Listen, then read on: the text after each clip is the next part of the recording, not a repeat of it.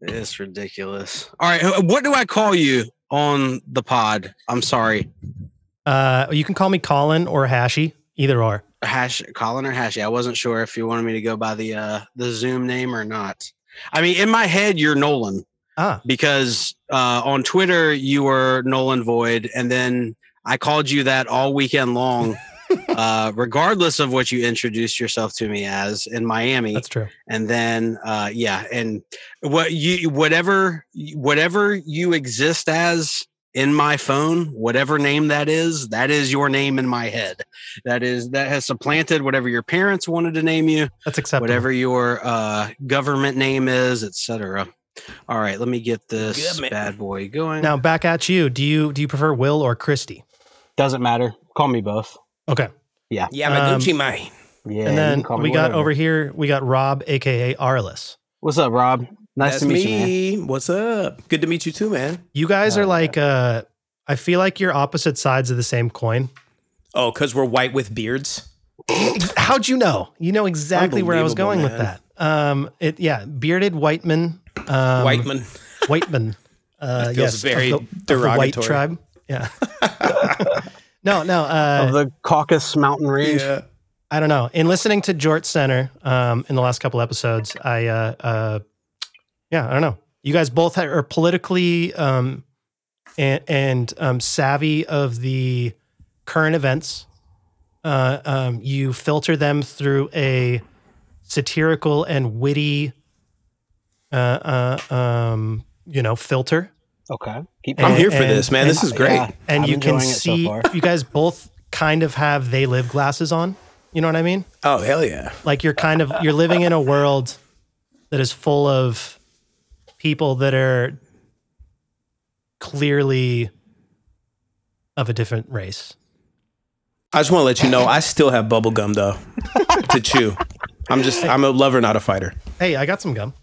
I do feel like uh, I appreciate the compliment. First of all, thank you very much. Uh, that was nice uh, of you to say. That was Um, nice. And yeah, I do feel like one of my. I feel like everybody kind of has their own. You know, like if you were an X Men, what would your hidden like? What would your mutant power be? You know what I mean? And I, I, I definitely feel like one of mine is sizing people up. Hmm. Um, I feel like I'm a pretty good judge of character, uh, which has, for the most part, helped me a lot in life. You know, has helped me steer clear and avoid uh, folks that turns out at, at some point in time I've been vindicated by my initial impression of them.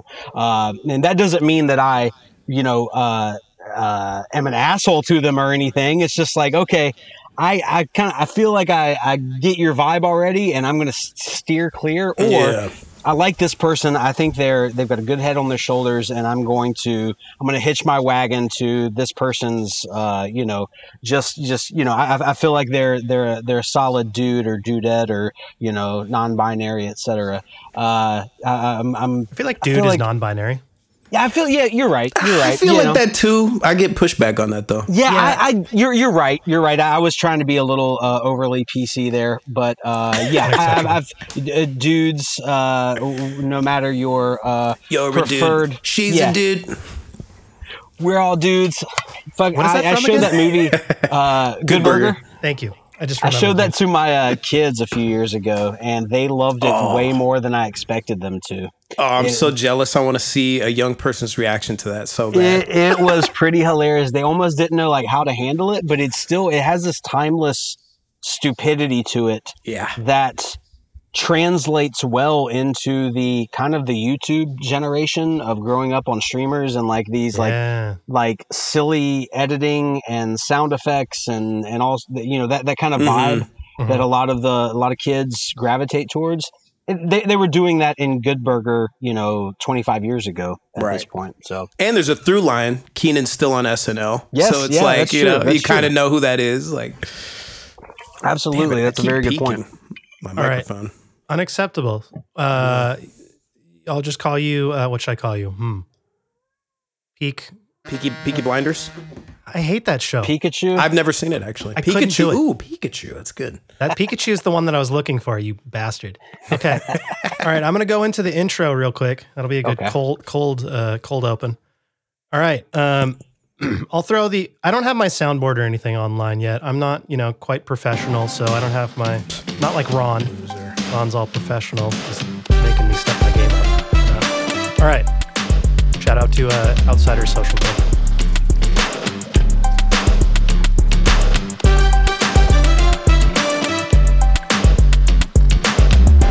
Listeners. Welcome to the Nostalgia Pit, podcast aiming to dissect pop culture, the subconscious, and other psychological phenomenon through a hyperbolic and prismatic lens. Hosted by Rob Snow That's me. and Colin Castard, the Nostalgia Pit is available anywhere you find your podcasts. Today, we have the wondrous opportunity to sit down with the Sultan of Jean Shorts, aka the Don of Denim, Kristi Yamaguccimane himself. Co host of the Jorts Center podcast and creator of the Freebird Rule, Kristi is a celebrity throughout the bowels of the internet for his quick witted humor, kind heart, and immensely talented yet unabashed musical prowess. Artist behind Pirate Radio, the temporary theme song of the Dan Le Batard show with Stugotz, providing the soundtrack as they walk the plank of ESPN, diving into autonomy. You can find Kristi on Twitter at Wapple House. That's W A P P L E House. And all the links to his pages will be in the info of this episode as well to Jorts Center. So we would like to welcome Kristi in. What's up? What up? Hey, thank you so much for having me. That was a fantastic. That's the most prestigious I've ever been made out to be. I had to so feel thank good. you so much, and I do appreciate you specifying the bowels of the internet. Yeah, of Uh, course. There's no, um, you know, there's no, what's the word? It's it's like uh, it's like the, and, and there's nothing wrong with this. Uh, I'm not throwing shade, but it's like you know, there's like the Ivy League. You Yep. know, your your blue check marks that like write for well-established publications, and then there's Yeah. people that are just shit posting on Twitter. Yeah, you and then there's it's the like- co- the community college level. Well, no, I wasn't even going to go community college. I was going to like I'm Okay. getting I, I'm getting my GED at the at the you know at the nighttime you go. school for adults that uh you know made horrible mistakes when they were 19 years old. So uh that's that's where I reside on the internet. That's good. I love it. I love it. we were talking about the pirate radio song when when you first got in here before we started recording. Um, hmm how did that come about? Do you have you? T- I don't. I apologize if you've told the story on Jorts Center or anywhere else, but Oh, no worries. I've been curious. Uh, so the I don't even remember what I guess it was the beginning of 2021 when they finally decided to leave ESPN or at the end of 2020 when uh, I don't know if your listeners are familiar with this whole universe, but Dan Le Batard had an employee named Chris Cody. Chris Cody got cut, uh, got fired, laid off, whatever you want to call it, in a round of layoffs at ESPN um, because all of these, you know, think fast, break stuff, you know, companies, you know, media companies, tech companies, and shit. It doesn't matter if you're a legacy company like ESPN or your Google or your whatever company. You innovate, you do all this shit, you increase profits uh, endlessly. There's no Mhm. end game in sight. It's just part of the capitalist machine. And then the disrupt. Yeah, disrupt. exactly, exactly. That's the word, disrupt. The moment the stock price sinks 10 cent, they do a round of layoffs. Why? Because they mm. innovate on all sorts of ways going up, but there's only one way that they innovate the other way, which Yep. is just to fire everybody and, you know, ruin people's livelihoods and make them lose health insurance. So anyway, Chris Cody gets laid off. Uh, Dan decides he's had enough of this horse shit, so he decides he's going to uh, ask for a buyout. And there was this weird in between period where they hadn't figured out where their next home was going to be, but they were going to continue making shows. Uh, you know, they were going to keep coming into work every day. They got control of their podcast feeds. Um, so after they did that, I, I remember I was just so at the beginning of 2021. I don't know if you remember that, and I wasn't even on TikTok then. But that uh, sea shanty that went viral Mm, on yeah. TikTok, the was the Dum, Wellerman's dum, dum, dum, dum, dum, dum, dum. Yeah, yeah, the the sugar and rum or some shit Mm, like That's that. That's what it is. it like suddenly the internet was obsessed with sea shanties, Yeah. Huh. and they kept calling the show pirate radio. So I, you know, kept referring to it as such because they were no longer with ESPN, yet they weren't like they didn't have like an official company yet. They were just putting podcasts out the same way you do, the same way I do, etc. And uh, and so I just I detail cars for a living, um, uh, and do weddings on the weekends. I, I kind of have two gigs. And so I was just cleaning a car and just came up with the lyrics one day at work. Uh, came up came up with all the verses.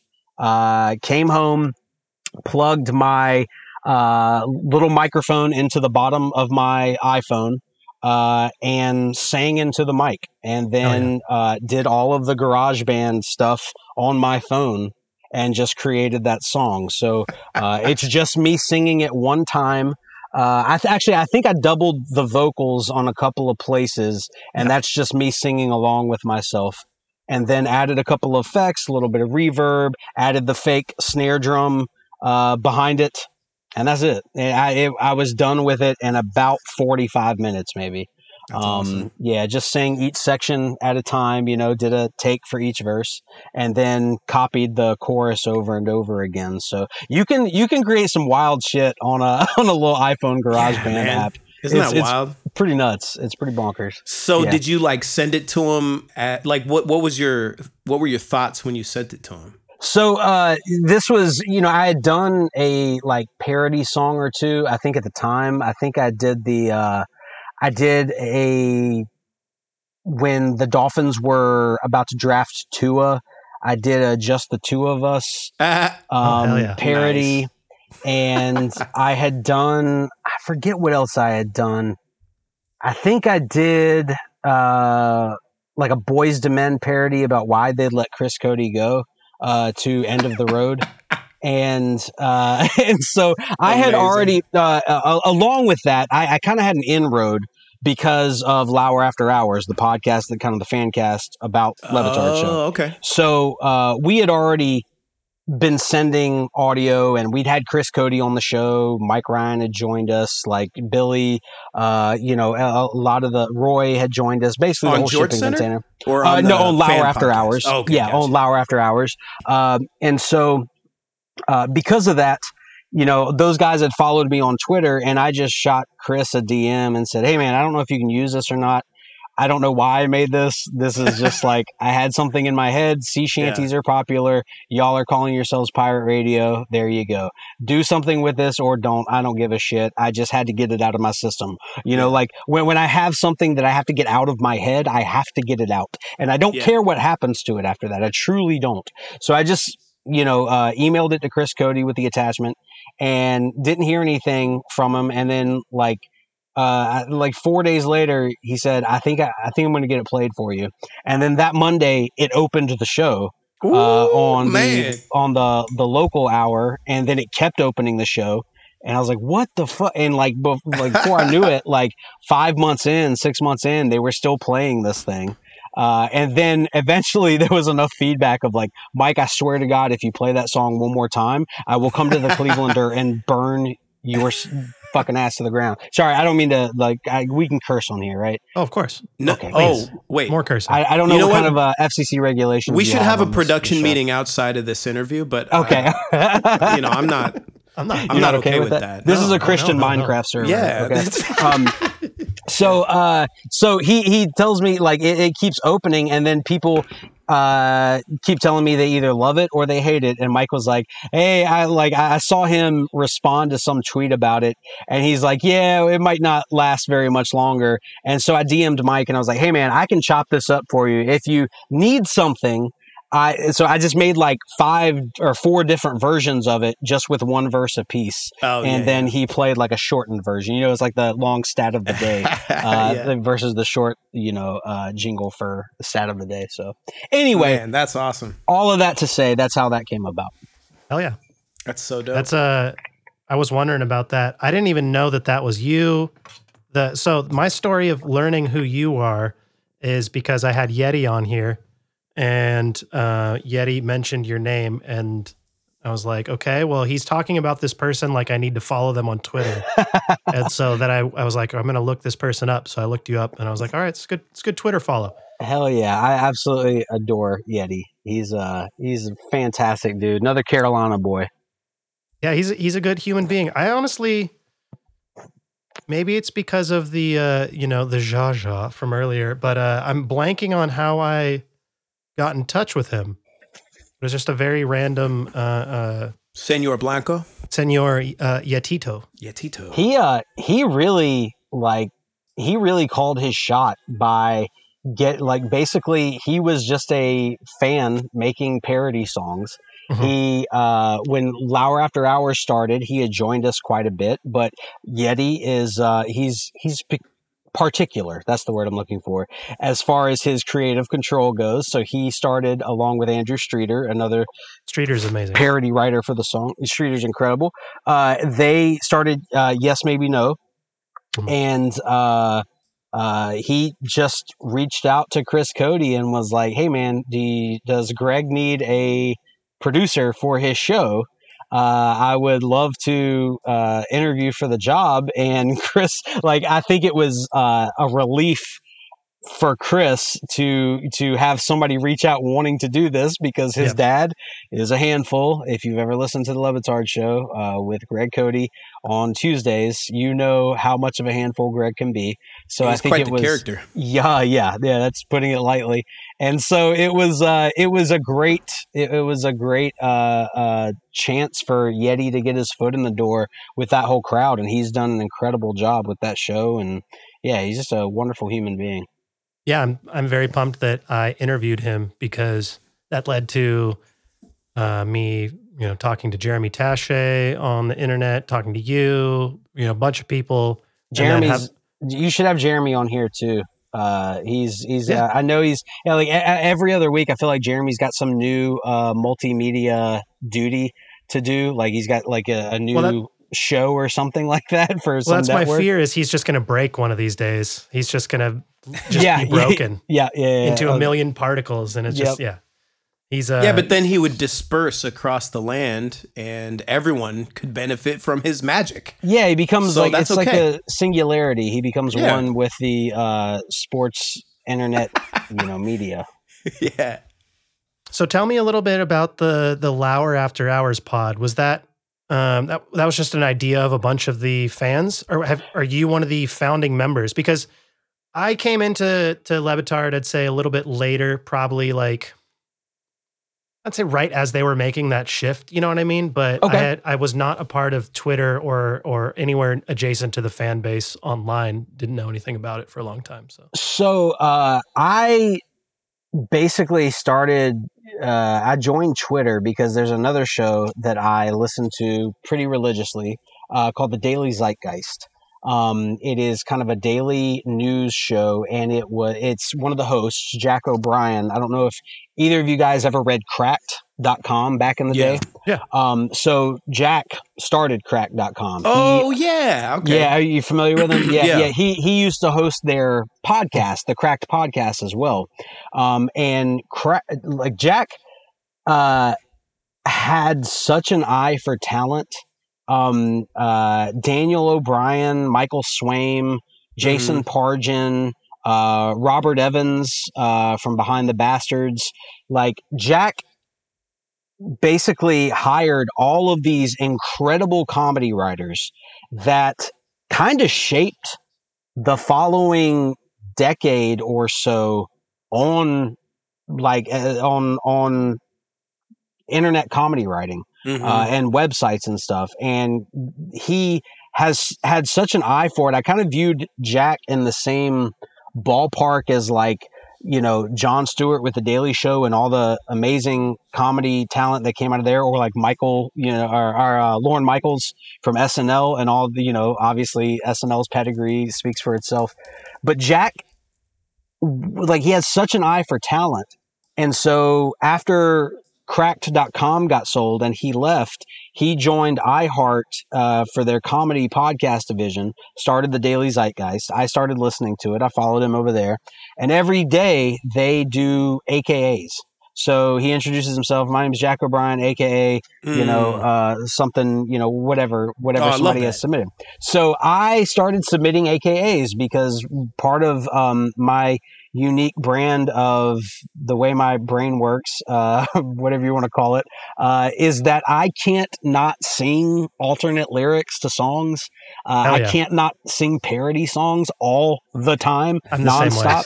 so. Yeah, it's Is it I'm- is I'm- it a blessing and a curse, or yes, only a very blessing? much so. Like it's, I, Yeah, I I feel could like it. I genuinely feel like it is diagnosable. Okay, Yeah, like, you I, I could don't be going insane a little bit. Hundred percent. I don't know technically what is happening there, but something is w- without question. Yeah. So uh, I started submitting AKAs to uh, the other co-hosts Miles Gray and Jack O'Brien every day, and I became the guy, like the, The AKA, guy. That's And awesome. so every day they were shouting out my Twitter handle, which like started picking me up followers, and uh, I just kept submitting them, kept submitting them. Eventually, they had me on as a guest, and uh, this is a pretty big show. Like it is, you know, it's like one of iHeart Media uh, Media's like flagship comedy shows, Yeah. uh, and so I got to guest on there. Eventually, I've, I've met the guys before. They're incredibly kind, kind guys, um, and so uh, that was my original kind of reason for being on Twitter. And then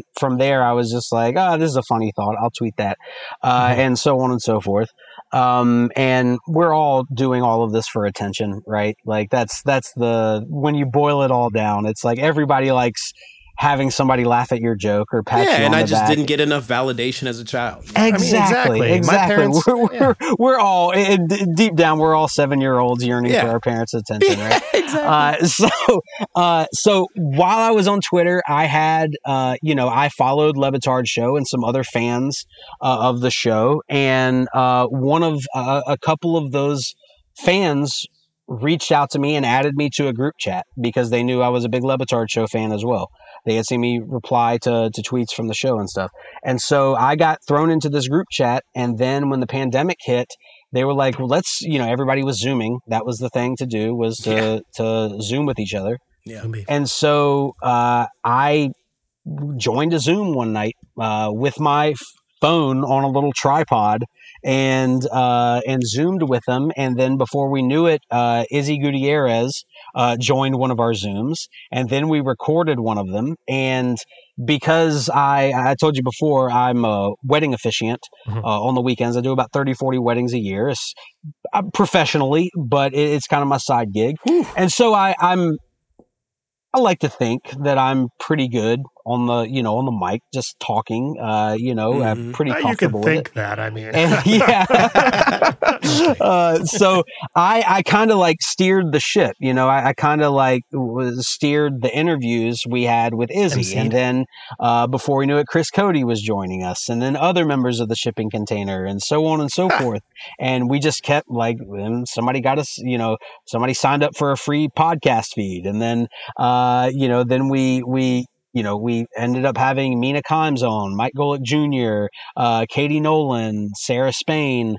Uh, you know, we kept uh, Tony Collins joined us. Uh, like, like we got a lot of big names on the show eventually, and it was it was a blast doing it. Pablo joined us one time, uh, so uh, it, it's just it was a blast doing it, and we just kept kept rolling with it, and eventually Blue Wire Pods asked us about joining their network, which we did, uh, and. Uh, there you go. That's that's it. It was just kind of a snowball effect, and and like everybody else, you either did a sourdough starter, you started planting plants, or you created a podcast during Yeah. the you know Yep. uh, early days of the pandemic. So Yep. that was that. or quilting. Or quilting, yeah, Yeah. exactly. Yeah, I have a well, friend who it's about uh, arts and crafts. I I have a friend. She's a tattoo artist, but uh, shout out to Kayla. What's up, Kayla? She makes quilt hoodies and shit now, and that Oh, shit's boss. I, bu- That's I got, cool as fuck. I got a Okay, I did custom not made know one. that. I got a custom made one for Selena for uh for Christmas. I was like, I need these colors. Make me a make me a hoodie. Got the measurements. that that's killer. I love That's that. a really dope idea. I yeah, like it really that. is. Yep. really is. So quilt hoods.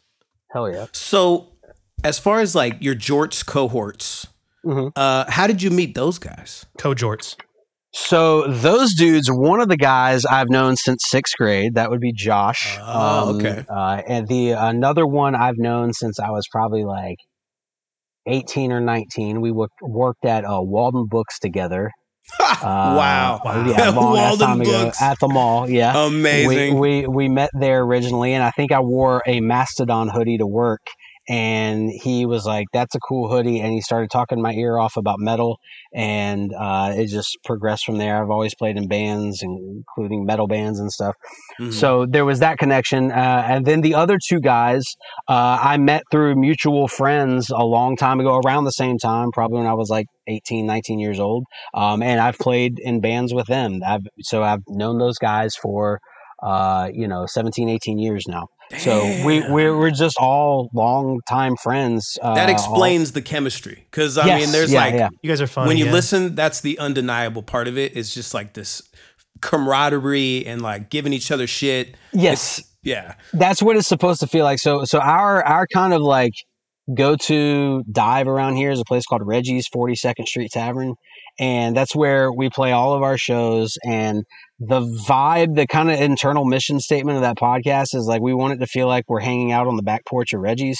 Oh, you know, totally, like- man. That's like- that comes across. I've never been to Reggie's, but yeah, but you I know can exactly imagine. just that description alone. You Yeah. know exactly what I'm talking about. yes, Yeah, yeah. It's, like, oh, I've been to Reggie's. So that's that's the vibe. Is like that's why that's why we kind of we, we don't have like an intro or anything. We just kind of like fade in and out with the music Mhm. breaks, and we just want it to feel like a kind of like a stream of conscious conversation that fades in and fades out. You're just kind of like overhearing it. yeah, Um, totally. You know, you're just kind of eavesdropping or just like hanging out in the circle talking. So that's kind of the vibe with that. A lot of people think it has something to do with sports because of the dumbass name that we went with, but uh, it does not. It, we we talk so little sports, and when we do, it's usually me just making fun of how little everybody knows about sports. I'm I'm I tell you, I'm the expert in sports on that show, Mhm. which is horrible. Which is a terrible sign if I'm the guy that knows the most about it.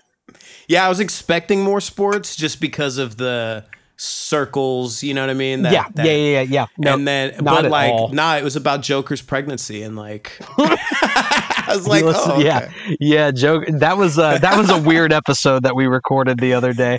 Uh, Yeah. we, we've had lots of like that one. I think we were.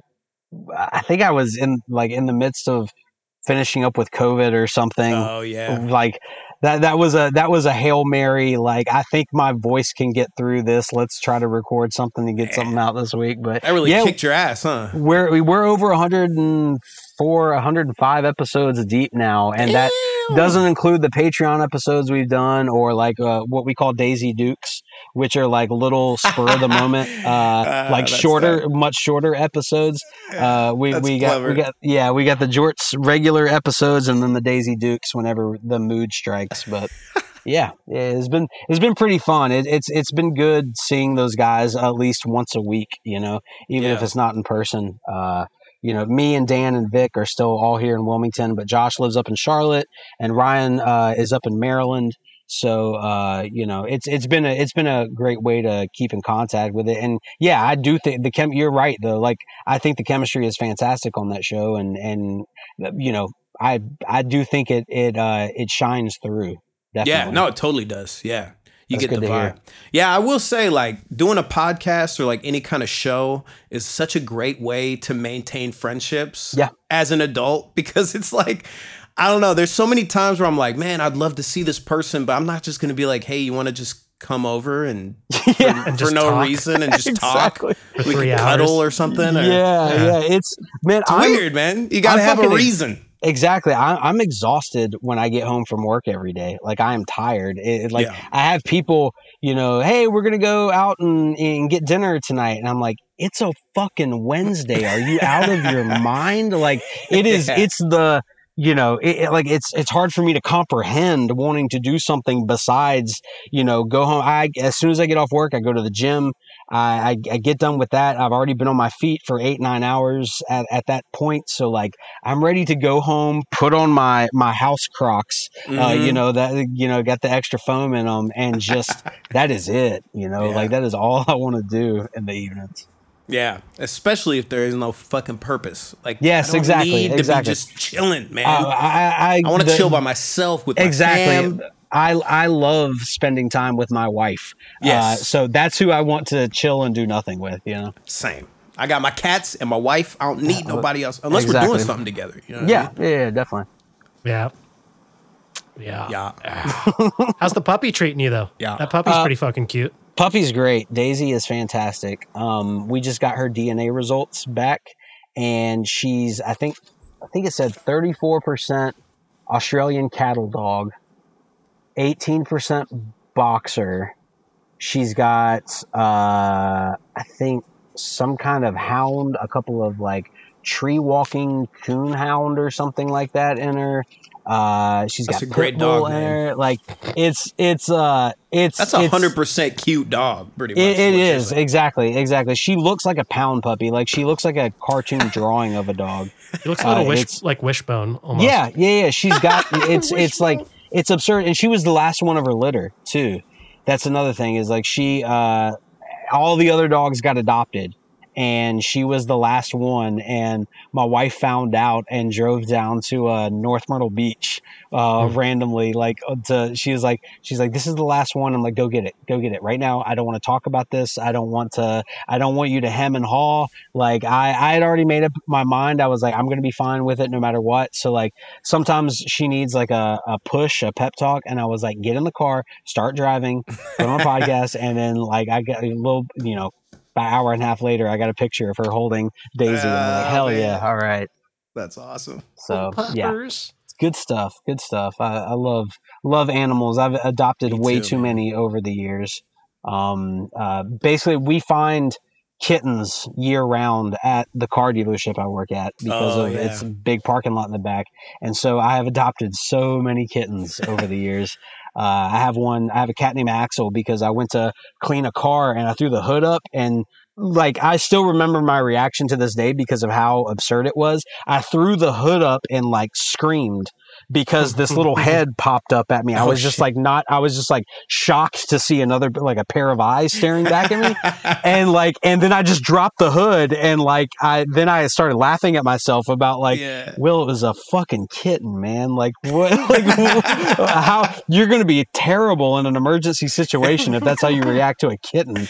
Uh, so I, I dropped the hood, and then uh, this kitten had been riding around like on top of the axle of Holy this like I think it was like a Nissan Altima or something like that. So I called one of the technicians and uh, we went we put it on his lift and like got up on underneath there and like pulled this kitten out that was livid with me uh, just like freaking out and took it home and she's in the living room right now Ah, uh, that's beautiful, man. living her best life That's She crazy. was One like, of my "This cats. is my warm space." What are you yes doing? exactly oh yeah she Right, did not yeah, want to be bothered at all I bet not. She's Not- like, I made my bit. home. God damn it. yeah Yeah, one of my cats was. Uh, we were like thinking about adopting a cat, but we couldn't really land on anything, and we wanted to get a black cat because we had heard that they're I less likely to get adopted. That's fucking great. And that that might be like outdated information. People might actually be clamoring for black cats now. I don't know. I've thought But, about uh, that recently too, like whether that that still held true that they were Yeah. the least adopted cats. I feel like that was true at one point, and then it got like popularized, and now Right. it's not true anymore. Right. People But, uh, realize how stupid it is. But uh, yeah, so randomly, uh, a friend hits us up and they're like, "Hey, we found this kitten on the side of the road by a garbage can, and like, would any of our friends want a cat?" And we were like, "Fuck yeah!" And he's like, "A fucking blessing." He's like Yeah. everything that our other cat wasn't that we wanted. Like he gets on our shoulder and like, See, that's that's man the, the ones awesome. that get like uh, plucked from the outdoors and given a home. They're so appreciative of it. for real. Oh yeah. Sure seems like it.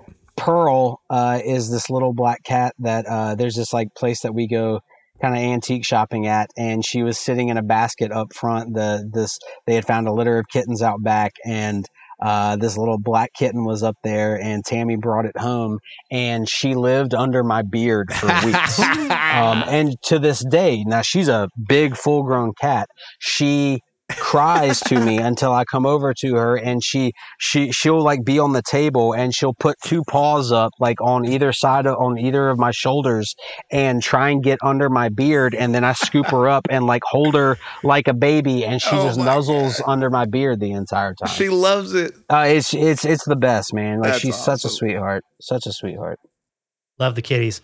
Talking about uh, that, that's a good. I had a question that I writ- wrote down that I wanted to ask you. What's the craziest shit you've seen detailing cars? Craziest. I mean, animal under the axle or on the axle is pretty Pretty crazy. pretty cool.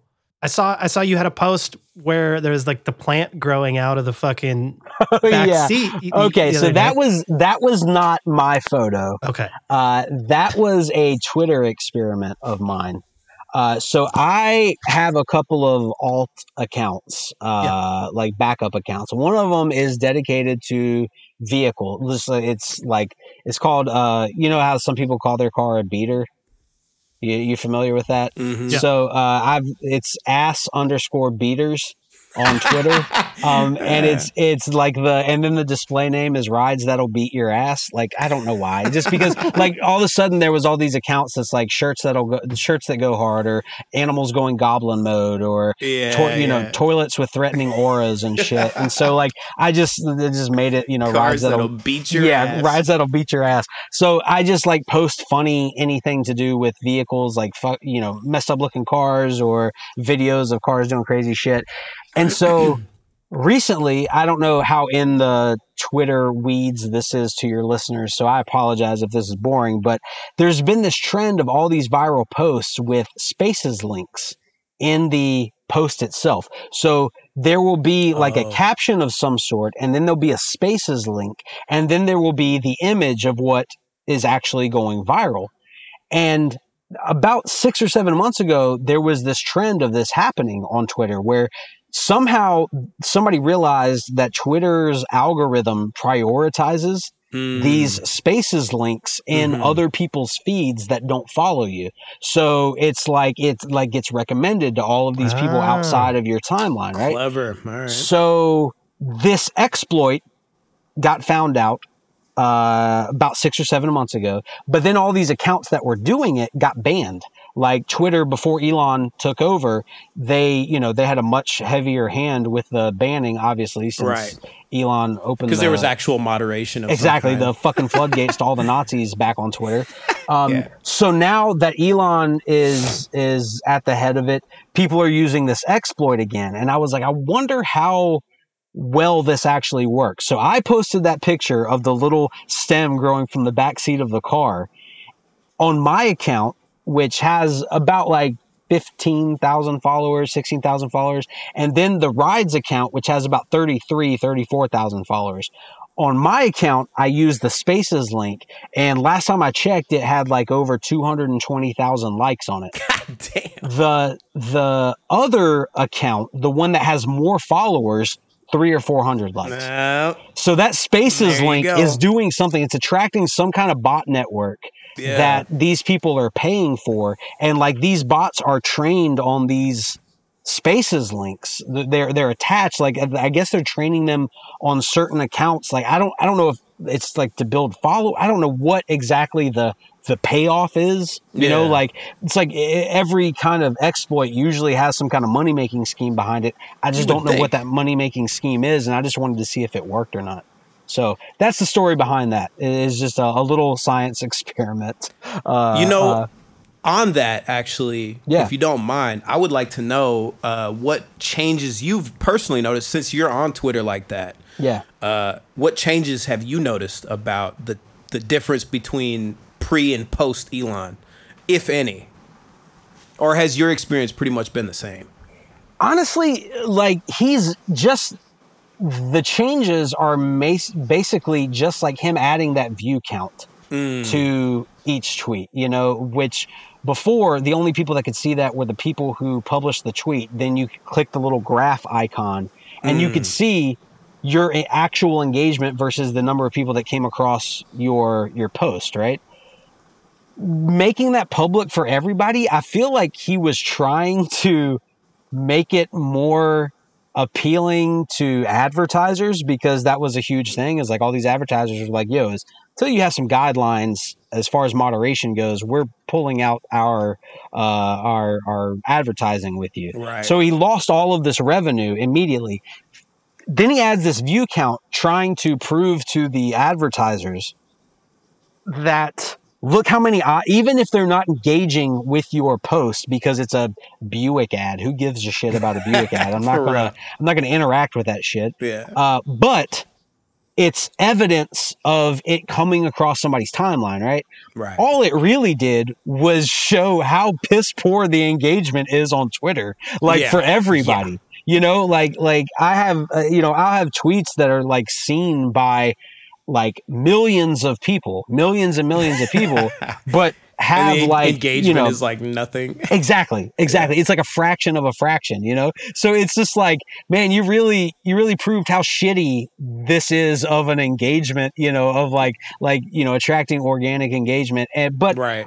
like with most things he doesn't know what he's doing he just you know he just hires people that do and they just you know keep it from running off the rails until the stock price goes up and he can pat himself on the Yeah. back and you know make himself feel like a fucking genius even though he's not so not a Yeah, big fan of Elon Pretty much Uh, throws money at it Yeah, until it that's it. works, and if That's it, doesn't, he finds something else to do. and his dumbass thought like it's this funny thing that happened with him buying Twitter. I kept saying, I kept insisting, he, this is not a real offer to buy this website. It's not a real offer. He's doing it as a joke and he's going to back out.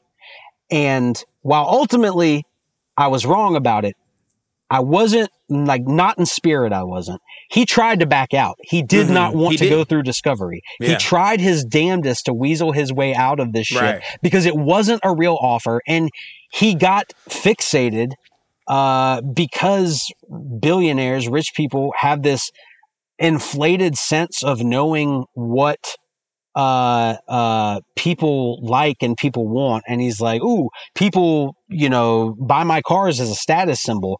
I'm really into twitter. That must mean everybody else is into twitter. Yeah. it's like not even remotely close. I mean, the president is giving his proclamations via Twitter, Right, so right. obviously it's the most important platform. So because he was into it, he he applied this like over uh uh this overzealous sense of importance to it, Yeah, which it is not important in any way, shape, or it's convenient. That's that's the ticker. Is like is like if you're on Twitter, if you are a brand, if you are an official entity of some sort, a government thing, it's it's convenient to like put a tweet out there because news organizations they they like put up tweets all the time. It's like so and so, uh, you know the uh, you know the UAE tweeted today from its official account that blah blah blah blah blah. It's like this is Yeah. taking the place of like uh, um press releases quite often. Is like like official accounts will just put up a tweet instead of like a press release that goes Right. out to you know that's the antiquated way of doing things. So from that sense, it has Yeah. like a little bit of self importance. But if Twitter disappeared tomorrow, people would just go back to press releases and not, not, Right. nobody would skip a beat, right? right. So he over offered for this thing that he thought was way important than it was and then tried to back out and Mhm. couldn't. He got got. Mhm. He like he shot himself in the foot, which and is he hilarious. way overpaid for that fucking thing. man. Holy shit. He he would be he paid 44 billion for it and if he could get 7 or 8 for it today, he would be doing good. that's crazy. It's it And he shows you- like, I think it was like hours after he bought the fucking thing, he wrote a tweet that was like, "Did it for the lulls." Yeah, yeah. It's like yeah, yeah, you know what that is? That's cope. Yeah, that is, bro. That is copium cope. of the highest order. Yes. That is like Pure "Ha, copium. ha, ha, I, I totally meant to do this. Yeah, exactly. Uh, shut up! I totally meant to do this. Like that's that's all that is. That's well, Elon is. Musk really, I mean, at this point, I don't know if it was always like this, but he is just a walking vessel of cope. I mean, that's all Yeah, he yeah, is. yeah. Every He's- tweet is so like obviously self, uh, like trying to protect his ego. Like, it's, yeah, just, that, it's that's ridiculous. that's it's he's playing he's playing defense against people uh, making fun of him because he's a dork. He's just like like at, at his deepest level, and I, that's I don't mean that's insulting to dorks. Me saying that, but Yeah. he is a dork of the highest order. He's never been cool. No amount of money makes you cool. You cannot pay to be cool. You cannot make enough money to be cool if you it does not naturally come to you. And that is what he has desperately been chasing his entire life. That's why he dated grimes. That's why he uh like is trying to go to space. That's why he like he that's why he does absolutely everything. That's why he hangs out with kanye and shit and like yeah, and why he went or, on like- stage at fucking Chappelle's. exactly at Chappelle show. Like Yeah. he's trying to be cool. Yeah. and one of the least cool things you can do is be a billionaire. It's like the it's the antithesis of the ethos of what cool actually is and you cannot be a, a cool billionaire and then also uh, claim that you're being victimized. Yes, like, exactly, exactly. Always oppressed. Like Yeah, you can't yeah. have everything all at once, bro. I'll you can be one thing at a time. Okay. the closest thing to being cool and being a billionaire is like Jeff Richard- Bezos. Oh, I, I probably would leave him off my list Just joking, I'm just joking. but honestly like if we're doing like a hierarchy here jeff bezos is light years cooler than elon musk Yeah, I mean, you, just by virtue of him being quieter, exactly like, which is again cool. not saying much but No. uh richard branson like yeah, yeah. like he is probably like peak billionaire cool mark cuban just the fact that he's into the nba as much as he is and he won't shut the hell up even if it gets him fined by the league and shit that's funny to me and if you do something that makes me laugh uh and you're a billionaire then i will give you a few cool points Yeah, um that's you know this I'll, I'll throw them a bone i know they're all uh pining for my approval at They night are, They lose sleep. They've been over it and waiting shit. for that. they exactly. have they truly have They're, when they hear this their hands. podcast episode, they're going to be so stoked. Yeah, I mean, we know they listen. We we know they listen. 100%. Uh, so, yeah, That's been a, a running joke on the Outsiders Social Club. Uh, you know, Ron, uh, Ron's podcast. We we we've recorded some episodes and then they haven't been released yet, and then all of a sudden they're being discussed on the Le Batard show or something else. so I have an episode that's coming out not this week, uh, or you know, it's what is the date? I don't know. This isn't even Ninth, happening. seventh? I don't know. Point is, it's happening. Uh, I have a, an episode releasing at the end of February that I released right uh, uh, about the Mandela effect.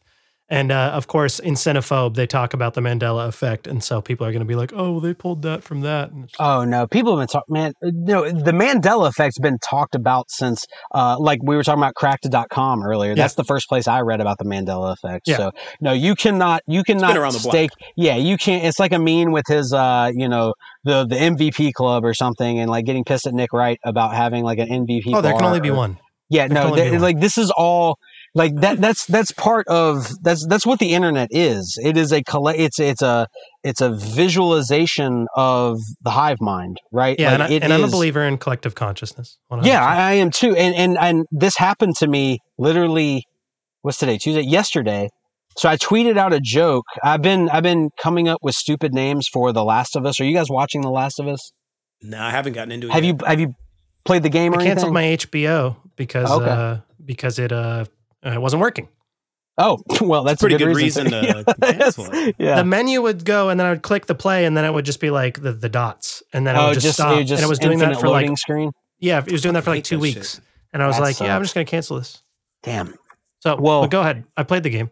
No, so so you know the story basically. Well, I I kept coming up with you know that that uh, joke format. Um, uh, I, I think I said something.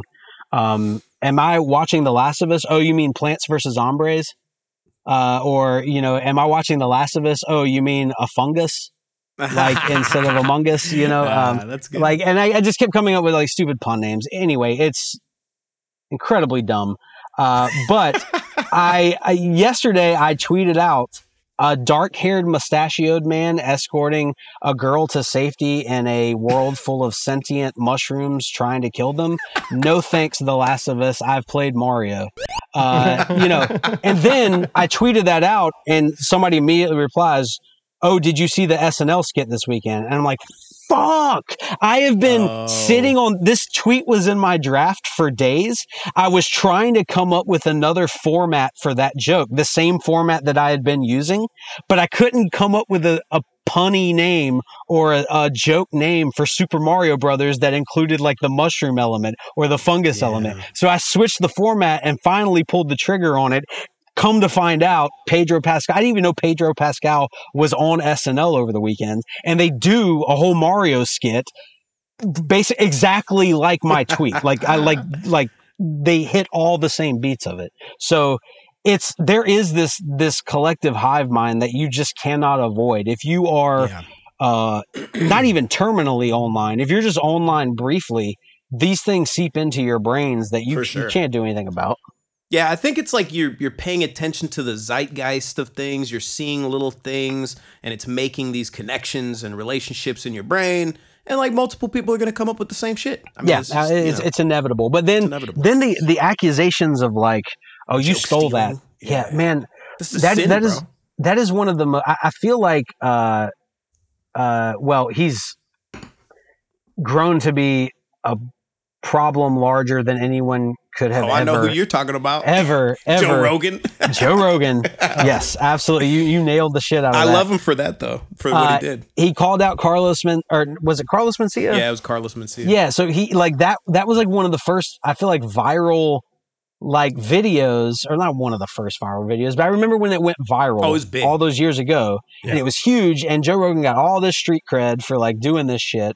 Um and I was listening to a lot of Mark Maron at the time, WTF and stuff. Yeah, and so I was too. like real heavily listen you know That into- Carlos I- Mencia episode, by the way. Oh yeah, yeah, exactly. Where you like great. they did a two parter, I believe. Yeah, it was fucking great. That idea kind of like shaped the early aughts or like the, the late aughts, early Mm. teens internet as far as like how to react to seeing the same joke.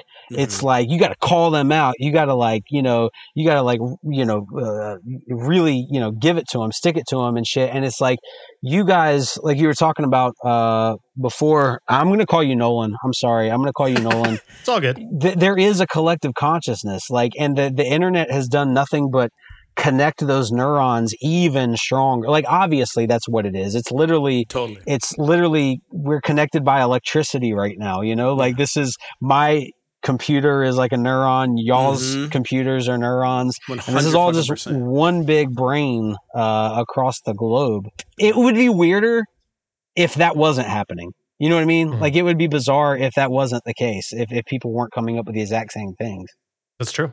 Es la verdad. Uh, I think ultimately what is funny is like like humor is subjective in a lot of ways, but a lot of times a situation boils down to what is funny is like it's like it's calculated, right? To where Yes, like yeah. if, if everyone taps into humor, like you with with understanding the parallels between Mario and The Last of Us and being like that there's something here, joke, joke, you know, like you had the same thought as the SNL people had, right? So Right. point is you're tapped into this funny, you know what funny is, you see the funny in a situation. And all and like a lot of the times the funny there is a perfect joke yes everywhere. yeah. You know what I mean? If you can just get to it.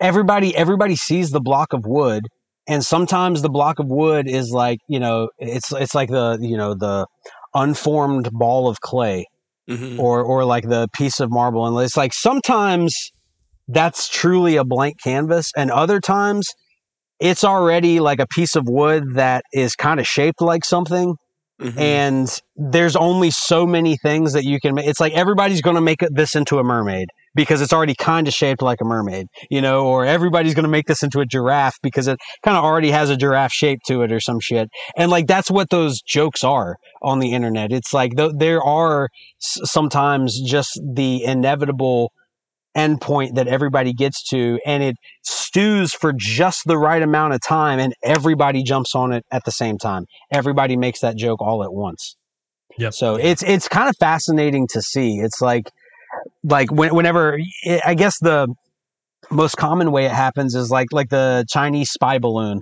uh phenomena over this past week is like everybody ends up Jesus making the same jokes about it.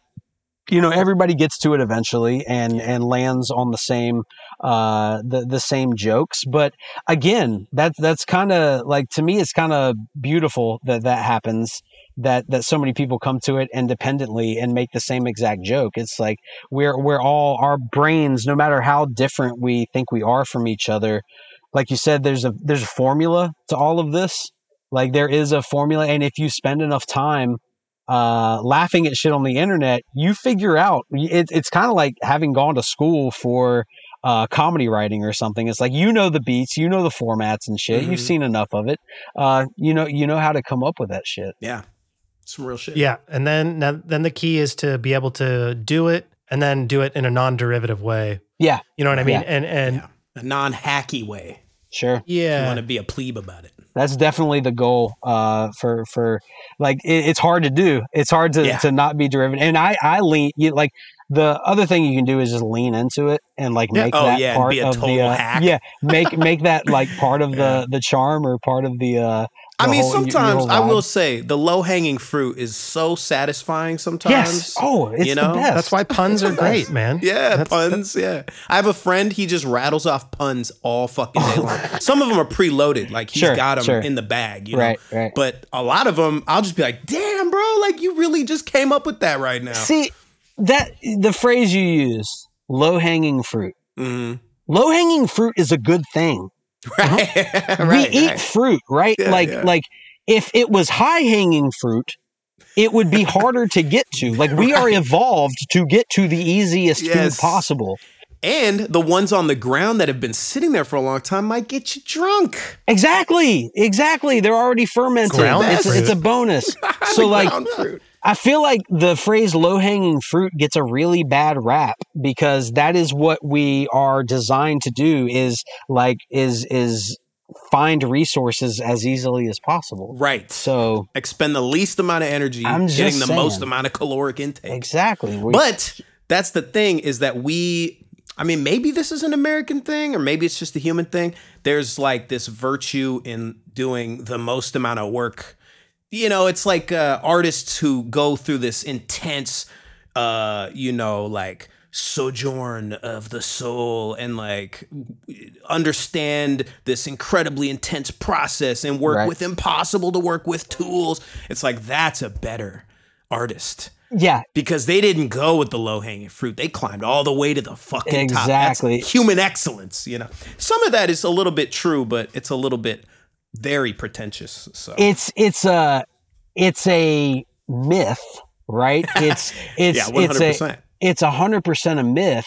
But you're right; it is so prevalent. It's like um, so this lab grown diamond is chemically identical to the Mhm. one that somebody got their hand cut off for Right. in this mine. Uh, but I'm supposed to pay more for the one that had blood shed over it. Right. It's like what what is the like? So I'm literally What's the problem paying that? for the the violence and Yeah. the Yeah. misery. Like that's that's Yeah. the premium. That's That's that's, why I'm paying extra. Like that is a fucking absurd notion. That is insane. Religiously, uh, economically, uh, you know, I don't know. I can only speak from an American perspective. Obviously, I think we all Me too. admit that. But uh, I think sacrifice is so baked into our culture that, like, yeah, I think there is a premium on sacrifice. Yeah, If somebody yeah. sacrificed for this thing, it's more valuable. Yeah, but it's You only what I the mean? working class that sacrifices Wow, in the end. fuck yeah. It's you know it's it's not Yeah. it's not the uh, it's not the the rich folks. It's not the one percent. Like they Damn right. they they are uh, they get to just like pay somebody else to, to sacrifice for them at some point.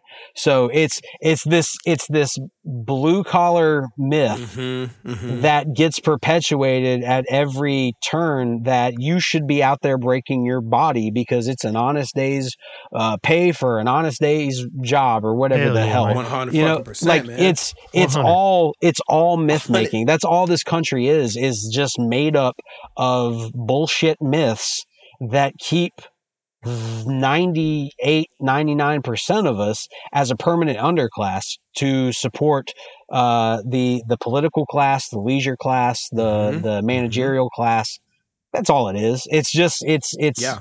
completely uh I mean, it's brainwashing to to it's it's you know like I don't know how political you get on here uh Oh and I, I fuck that, man! Uh, no, we go we go way too political a lot of the time. So, so yeah. uh, I mean just just the the buzzword of 2022 and it looks like it's going to be the buzzword of 2023 grooming right Oh, like God. grooming constant, it's like- like- like, you it doesn't mean even like mean Weinstein? anything anymore. Exactly. It's it's it's borderline. It's going into that territory. You're absolutely right, where it doesn't mean anything.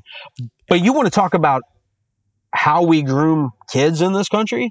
Mm-hmm. like the myths that we constantly tell them about what they're supposed to do with their lives and how you have no value to society unless you are part of the, the this machine part of like making money unless you are Mhm. making money and i know that sounds like you know hippie college freshman bullshit that i'm i'm spouting right Liberal there but arts like college, man. I don't know what you're talking about. What the you saying? older you get, man, the older you get, the more you see it for what it is. It's like when I was younger, I was all about working my ass off, you know? Mm-hmm. And it's like now I'm just like, man, this is this like too old for that you shit. either go you you either make a like you either go right wing with it and you lean into those myths and you Mhm. convince yourself that that it's all true and it all has value or you really start to have the the scales pulled back from your eyes Yeah. where you realize like uh, like how much horseshit this entire entire system is Dude, if we're going political, let's do Oh, it. no, oh shit. Uh, oh shit. I like to think of it as like in a uh, like obviously capitalism is failing. Like Right. the Yeah. returns are.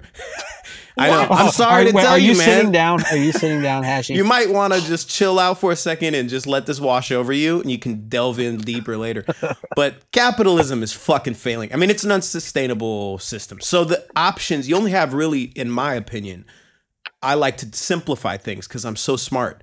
Uh, that I like to make things very binary and I'm so easy to understand because I'm That- so intelligent. work smarter not harder I like to think that there's like two ways you can go, two paths you can take, and that's really it. Either you say, uh, okay, well, if capitalism is failing, uh, then I'm going to build barriers. I'm going to seclude myself in. I'm going to keep everybody else out. I'm going to make my in group very tight.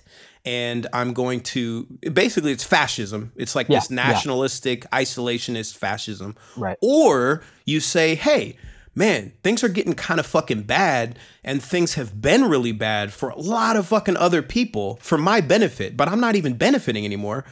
Maybe I ought to like, you know, team up with them, and it becomes like a socialist kind of Right, right. Uh, global workers union you type you thing. entertain the possibility of another way right. um And I feel like those are the kind of the only paths when when the system is just massively failing. yeah no, I, I I would agree with that I think that uh like if we're we're looking at the point in which that split happens, for me it's like you're told what you're told when you're a kid, you're raised how you were raised, right? And there's going to be a moment of cognitive dissonance that happens with with all people. Like I feel like you're you are very very much in the minority if you don't have a moment of cognitive dissonance just in the sense of like your parents raising you correctly.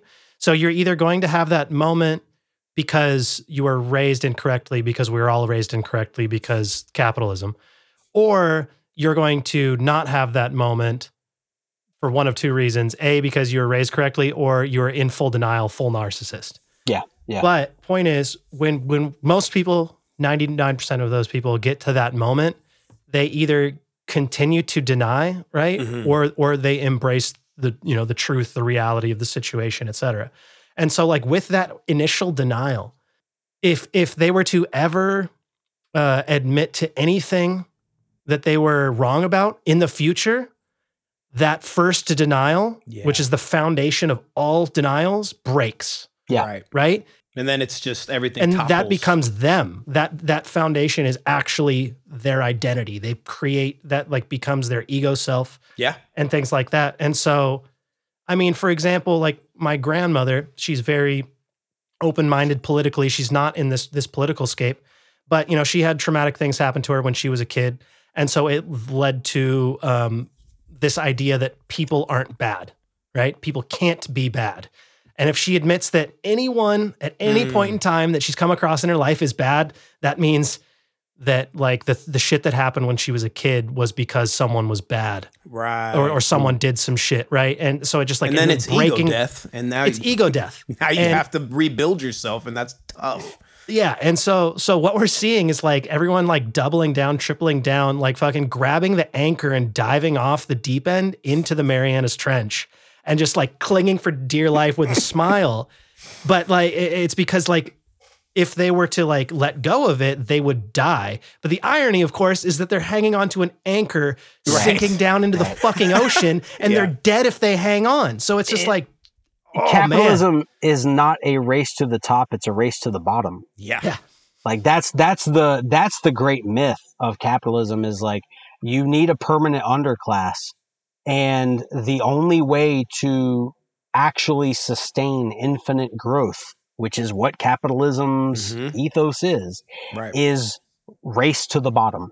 And if you actually like confront that notion, you're absolutely right. Both of you are absolutely correct. You either you've either tied your identity, and we see, you see it throughout society. It's like, hey, what's your name?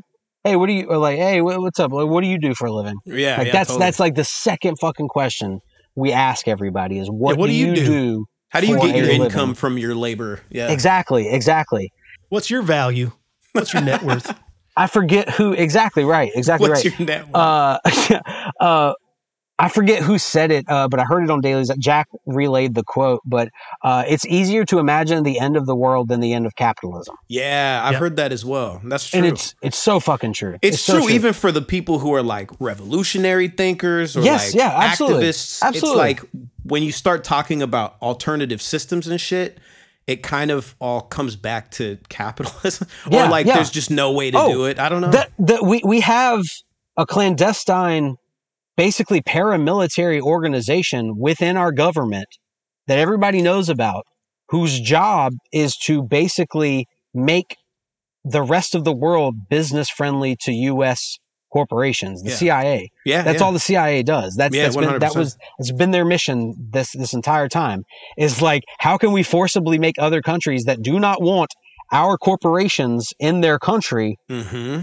How can we force our uh, force them to to cooperate with us and but Yeah. they they just, they just regime change shit Yep. it's hard like like that quote it's it's easier to imagine the end of the world than the end of capitalism could you imagine just how much longer you know we were talking about the the how it, it feels like like capitalism is dying in Yeah. in little like a, like a, the death of a thousand cuts here and there uh imagine if they just actually did medicare for all Right. imagine how much longer their runway could be like Dude. how much goodwill that would buy Dude. the corporate interests in this country Yeah. if they It's just insane. did that for us if they just did the thing that every other modern like like developed nation has already fucking figured out I know. it's like know. like they're they're too stupid to be, because we are so influenced by lobbyists in the political world because they can buy votes in Congress so easily. Yeah. It feels impossible to imagine this country with any kind of like like in the modern political arena changing in any way shape or form. Like I cannot imagine Yeah. healthcare for all, like like like Medicare for all in today's political climate. Like it was easier to get done back in the 30s and 40s because you didn't have the lobbyist interest. You didn't have the media as like as as propaganda like like 24 hours 7 days a week propaganda like in your pocket and on your phone all the time. It Yeah. feels like we are at a breaking point, an equilibrium here uh, where it's it's like like shit's gonna keep getting bad, but things are gonna keep not changing, and Mhm. eventually those two things run up against each other. Yeah, and it's a like something- contradiction that cannot be resolved. Like, something breaks, and usually it's Mhm. it's you know, fucking rich ass people. Like you said, locked away, clinging to fascism and shit. That, that's the direction they went. They're going to be just fine. They're going to be just fine. It's Oh, never yeah. them that actually shed any fucking blood. no. So No. anyway, sorry that, that like that, this is a fucking dark ass place I just went, but like it is it is something I think about a lot. Um, No, I think you're right though. Like it's crazy that uh, these very like basic ideas. Uh, well, first of all, I just want to say that the whole our conversation on myth making and shit. When I was like, I don't know, 18 or 19, and I learned about lobbyists. Yeah. I was like, oh, I'm taking all this shit I learned and throwing it in the trash. bro. right, exactly, This exactly. is trash. I can't believe there's fucking lobbyists. People can just pay for politicians. Yep, Are you yep. kidding me? But anyway, but uh, yeah, the other thing I was gonna say is when you were talking about uh, that quote, like that's why I love, and this goes into one of the topics you wanted to touch on too. Is this? I, love Star Trek. Okay, that's a weird thing to say, but because everything is dystopia. Okay, every imagining of the future is dystopian.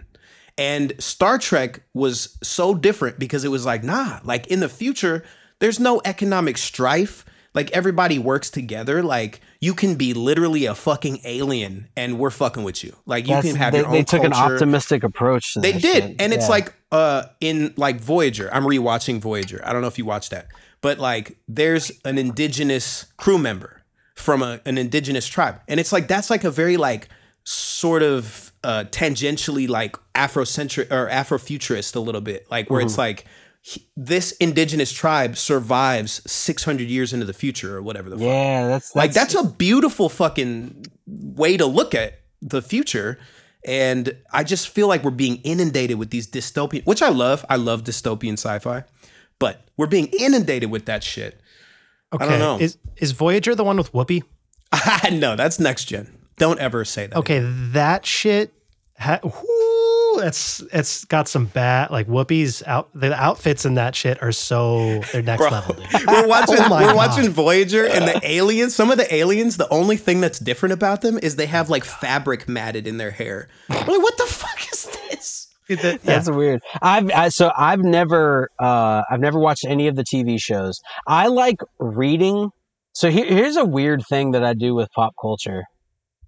I read lore about shows that I've never watched. I do that shit all day long. I watch Okay. YouTube videos and Okay, read all right, all right. wikis and That makes me that makes me feel better. I One of my favorite w- w- when I first got uh, like after college, I didn't own a computer until I was like probably 2008, 2009, something Mhm. like that.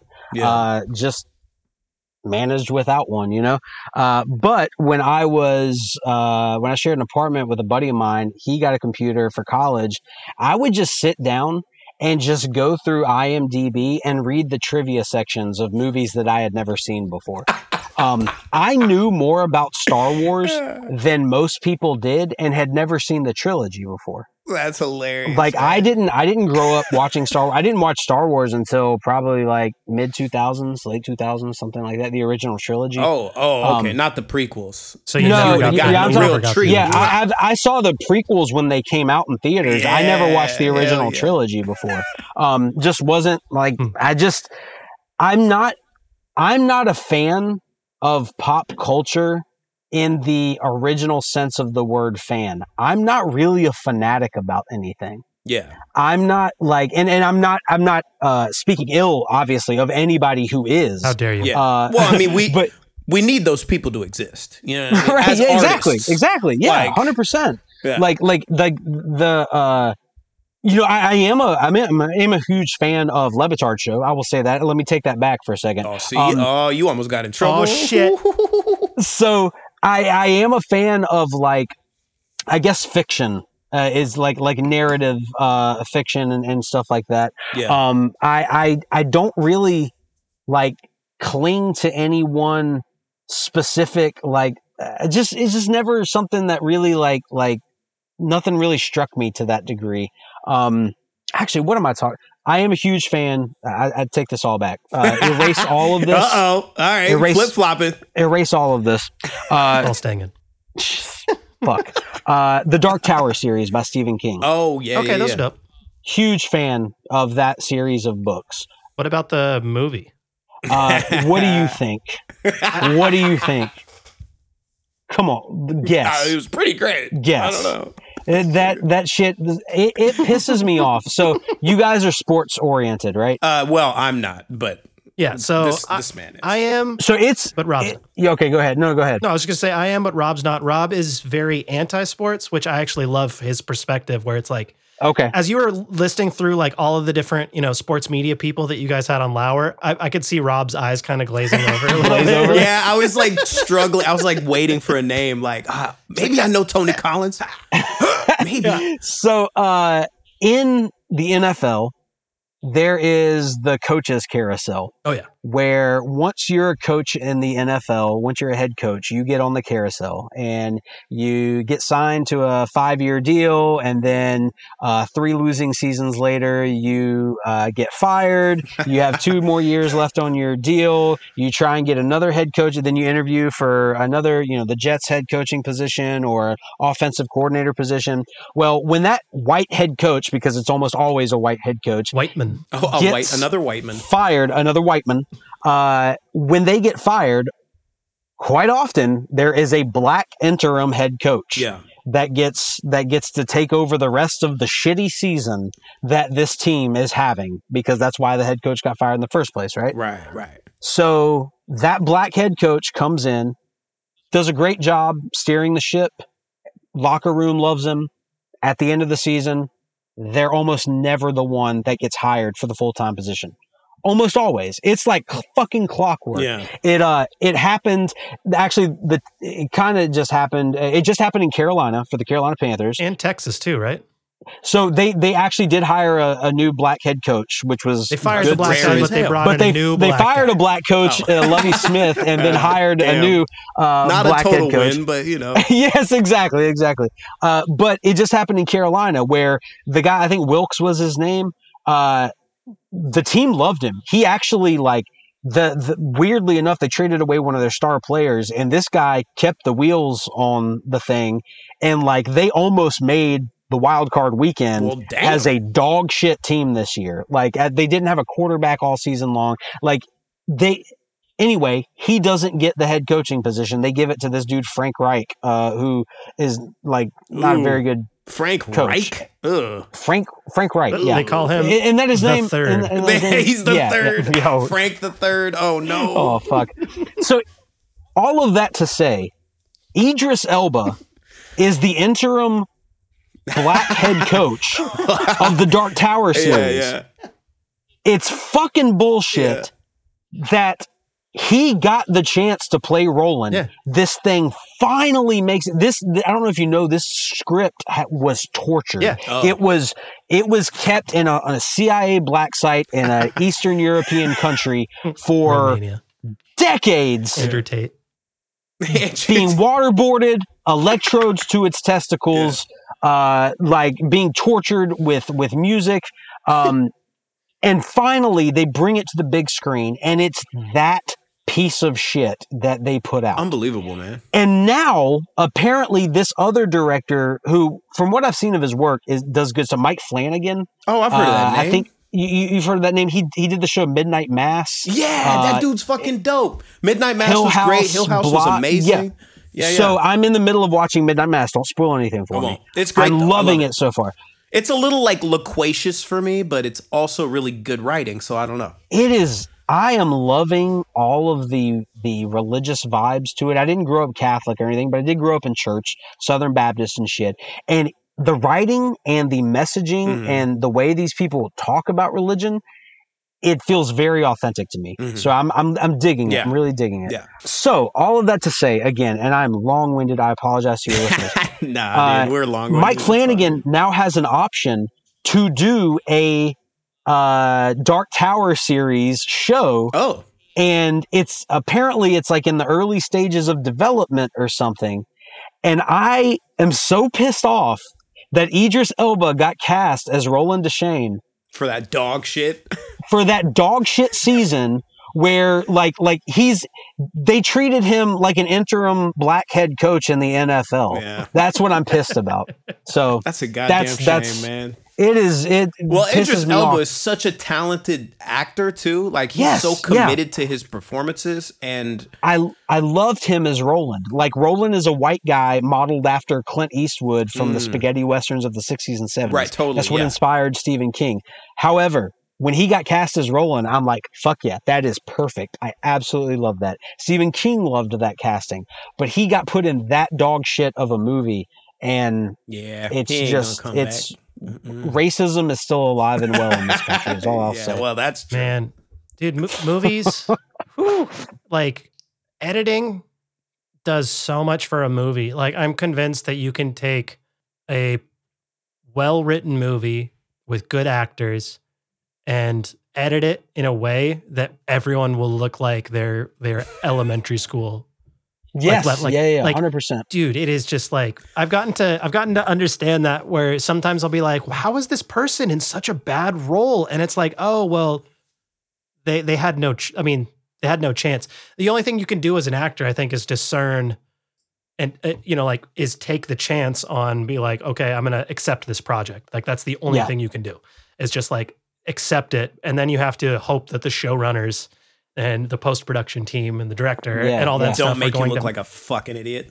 exactly Have you uh had there's a really good YouTube channel called Folding Ideas uh Hmm. where the guy explains you remember that snowman uh movie or no the policeman or no no the, no was it was snowmen and policemen are very different so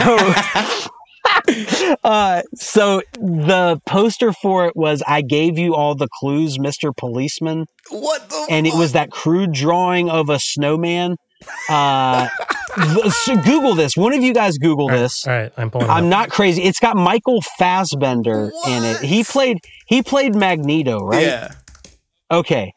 Google this shit. I gave you all the clues, Mr. Policeman.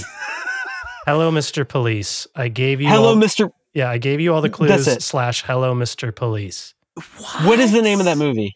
that's that's what it's called Oh, it's wait no called no the no it's called no it's called the snowman It is yeah. okay, it is called The Snowman. Okay. Watch this guy's video about what this movie is insane. You will feel like you are having a stroke while watching I'm kind this of movie excited and to watch this. losing all the your like bearings and it's like wait why am i so confused right now? This isn't making sense. And you will think it's on you. It's like did i look down at my phone? Did i miss some kind of key something or another? And no you didn't.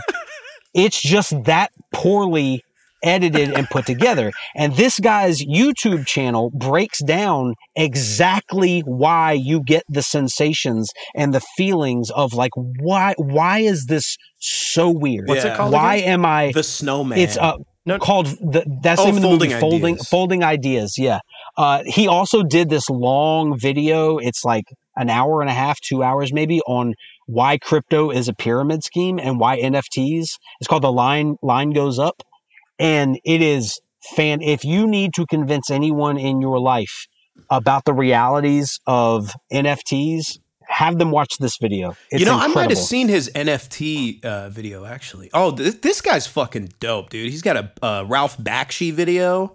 Yes, yes, that Come that on, is uh, man. th- his. I'm telling you, as, as much as you guys like the vibe of this show, as much as y- you guys are into pop culture and the history of it, and just like larger kind of just like I mean the ethos of your show that that you said in the introduction, the psychology behind things.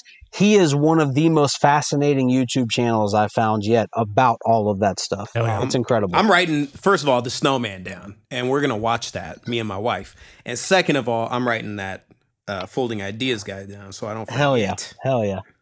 Yeah, maybe we could watch that on a. We could live stream, watch along to, on Twitch. Yeah, Snowman. I would love it if you guys did that. I would Oh, love to hear somebody else's reaction to that movie. I love movies that I'm like, how are they doing every single thing wrong? yes, yeah. How? Like there's there like editing. There's there is an a science and an art to it. Yeah, It's Uh, yeah. Like you have to keep the viewer in a sense of space and continuity. relative continuity. Like like if you cut too far away from where a person was standing before to where they're standing now, it makes you feel like you're in a completely different room with them. Yeah. It makes it it's confusing, and your audience isn't going to understand exactly why they're confused. They're Oh, just going to man. know like this is uncanny valley bullshit. I hate this, or why do I don't know why I hate this, but I fucking hate Did it. Did you guys see uh, the Core? I just watched that recently. No, what is this? I don't this think like I a ever watched that. I know the- I know the movie you're talking so about. it though. was it was like a huge movie like not like after armageddon and D- deep impact but it's an extinction level event movie it had aaron's no i always want to say aaron sorkin but it's aaron eckhart it That'd be had weird. aaron eckhart in it and hilary swank and it Did they have to drill to the center of the earth? yes Oh, that's Yeah. so impossibly stupid. the, the most amazingly jar like like the oh. worst jargon of any movie. I like just scientific. Th- so my buddy, he is getting his degree in organic chemistry, and I'm watching it with him, And he's just like, what does that mean? That has no application here. And he was just like losing his mind as they're detailing all of this stuff that has no purpose for the plot. That's and it's great. just like That's great. It is a beautiful, beautiful thing to just expect your viewers to be as stupid as as they are. It makes you think that this movie was made in like 1982, but it's made in 2003. That You know? sounds yeah, I right. remember. I remember when it came out. Uh, I, I I never ended up seeing it, but one of my favorite examples of uh, of that thing where somebody is just like way in over their head with a dialogue. I can't remember which Pierce Brosnan Bond movie it Hell was, yeah. but Denise Richards Yep. Oh, as yeah. the nuclear scientist Christmas Jones. Uh, the world is not enough. Okay, Wow, there, there you go. There you go. 100% twine, baby. I had it on deck. Christmas Jones was her name, I believe. Down there, it's all weapons grade plutonium, reasonably safe. uh, uh, loved her in it, but I remember at the time thinking, "This is so funny." Like this, her trying to be convincing Yeah. as a nuclear scientist is just like. And don't get me wrong, I like I like very few people are convincing as like when they're like really spouting. no, dude, the you could figure it out. You could practice. You could like Sure, sure. I, you could. I'm just trying to be like I'm. I'm trying being to very you know have some yeah. tr- exactly. I'm trying to have some grace about an it. You know, uh, uh, it's it's You're not being like charitable. it's it's not easy. Like when when you are completely unfamiliar Yeah. with a discipline of science, and then you have to sound convincing. But of course, at the same time, that's your fucking job. That's what I an was just gonna so say. Like, Seriously, isn't that part of your responsibilities as Like, an yes, actor? yeah, like you're supposed to 100%. research Yeah, this totally. shit. I mean, I Totally. thought being an actor is not just like doing what the director is told and reciting lines. Like you're supposed to be you're supposed to be researching a character, and it's like you don't have to go full Daniel Day Lewis, Christian Bale. But Sure. Was it you, Kristi, that posted uh, the if Chris if Dan if Christian Bale would have played in the whale, then he would have gained that weight. yes, Like yeah. that was one of the funniest tweets. Like this, like that is an, unobjectively one of the funnier things I've seen in a long time. I yeah, showed, I think I said, you know, look, I'm just saying, if Christian Bale was in that movie, he would have gained all that weight for the whale. like that's So- Yeah. that's just like because there's so many people that like I've tried to talk about the whale with a couple uh, f- friends and people before, and they talk about how fat phobic and um like they, they were very anti that movie, right? But it's like right. you just like you managed to nail the joke on the head and skip past all of it and just be like, "There's a joke here, bam!" And then just like it's just like, oh my god. well, it was so kind of like I, I was just thinking about just just because I think he gained weight for he lost a bunch of weight for the machinist. The and machinist, he gained all then that the weight next for uh, playing the what's The his Batman. name? No, well, Dick that Cheney. too, but Dick Cheney. Yeah, yeah, Oh, wow. in, in Vice, yeah, yeah, he gained yeah. like movie's so good. a hundred and something pounds or some shit. Yeah, know, yeah, he gained a ton of weight for that. Hmm. But the the wildest thing about the machinist is that that was the movie he did right before Batman Right? Yeah. Begins. yeah, And he was jacked in that, obviously, Right. uh, to, He's to play. Batman. So, uh, yeah, that that was just like Thank like, God for HGH. And I have not, yeah, exactly, yeah, hundred percent, he was on roids. Why wouldn't you be? I have not seen the whale. I I, I don't I don't re- I don't have an opinion of it. Like I'm a heavy set dude. I've always struggled with my weight. Obviously, not to the degree of the character in the whale. yeah. Uh, but I would. um, I thought that that move. It was the most emotionally charged movie I've ever seen in my life. Like, no shit. I think that I was in tears for like the last half of it. Damn. Oh wow, wow, that heavy. It was No pun intended. That was a bad. I, I did. That was not on purpose. ah, you saying- said heavy. Oh I- my that- god. No, no, the puns, the puns are there. that. No, no. I, but that was. I swear to God, that was not intentional. That's I'm not trying. I'm not trying to get canceled. I think it's one of the most painful watches that you're going to get in a long time, and I think that Aronofsky does not pull any punches from the first moment, Sure. right? Yeah, and like yeah. that being said, I, I'm really hit or miss with him.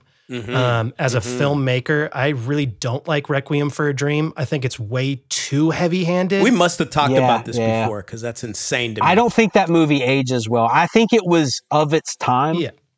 I think it was very like uh it was striking particularly for my generation that like was like kind of coming of age when it came out. But I think looking back at it it's like I just can't do Okay. it. I just like Yeah, for me, it's- I got I got drug addicts in the family. I haven't seen it for Yeah, a long yeah. time. Like I had a lot of experience with drug addicts in my household and like dealing Yeah. with like the insanities of addiction. You know, and it felt very over the top to me, just like to the point where it was disrespectful to addiction. Yeah, You know what yeah, I mean? It's I can uh, see we, we our our attitudes societally have evolved a lot towards how we think about addiction, and particularly with uh, the um, what's the what's the family that developed OxyContin? Um, yeah, I know what you're talking about. you know, what I'm talking- uh, I blocked uh, their name out of my head. Oh my God! What is the name of that company? It's it's similar to the chicken company. It's not Tyson Yeah. Chicken. It is. Oh, this is gonna bug me. Hold on one second It's second. not the Sacklers. Is that who you're thinking of? It's Sacklers, yes, yeah, yeah, Sacklers. But their company is the Purdue, Purdue Pharma. Yeah. Jesus. Oh, Purdue Uh, Pharma. I I always think of them as the chicken company. No, I get it. like, Okay. Like, you know what I'm saying?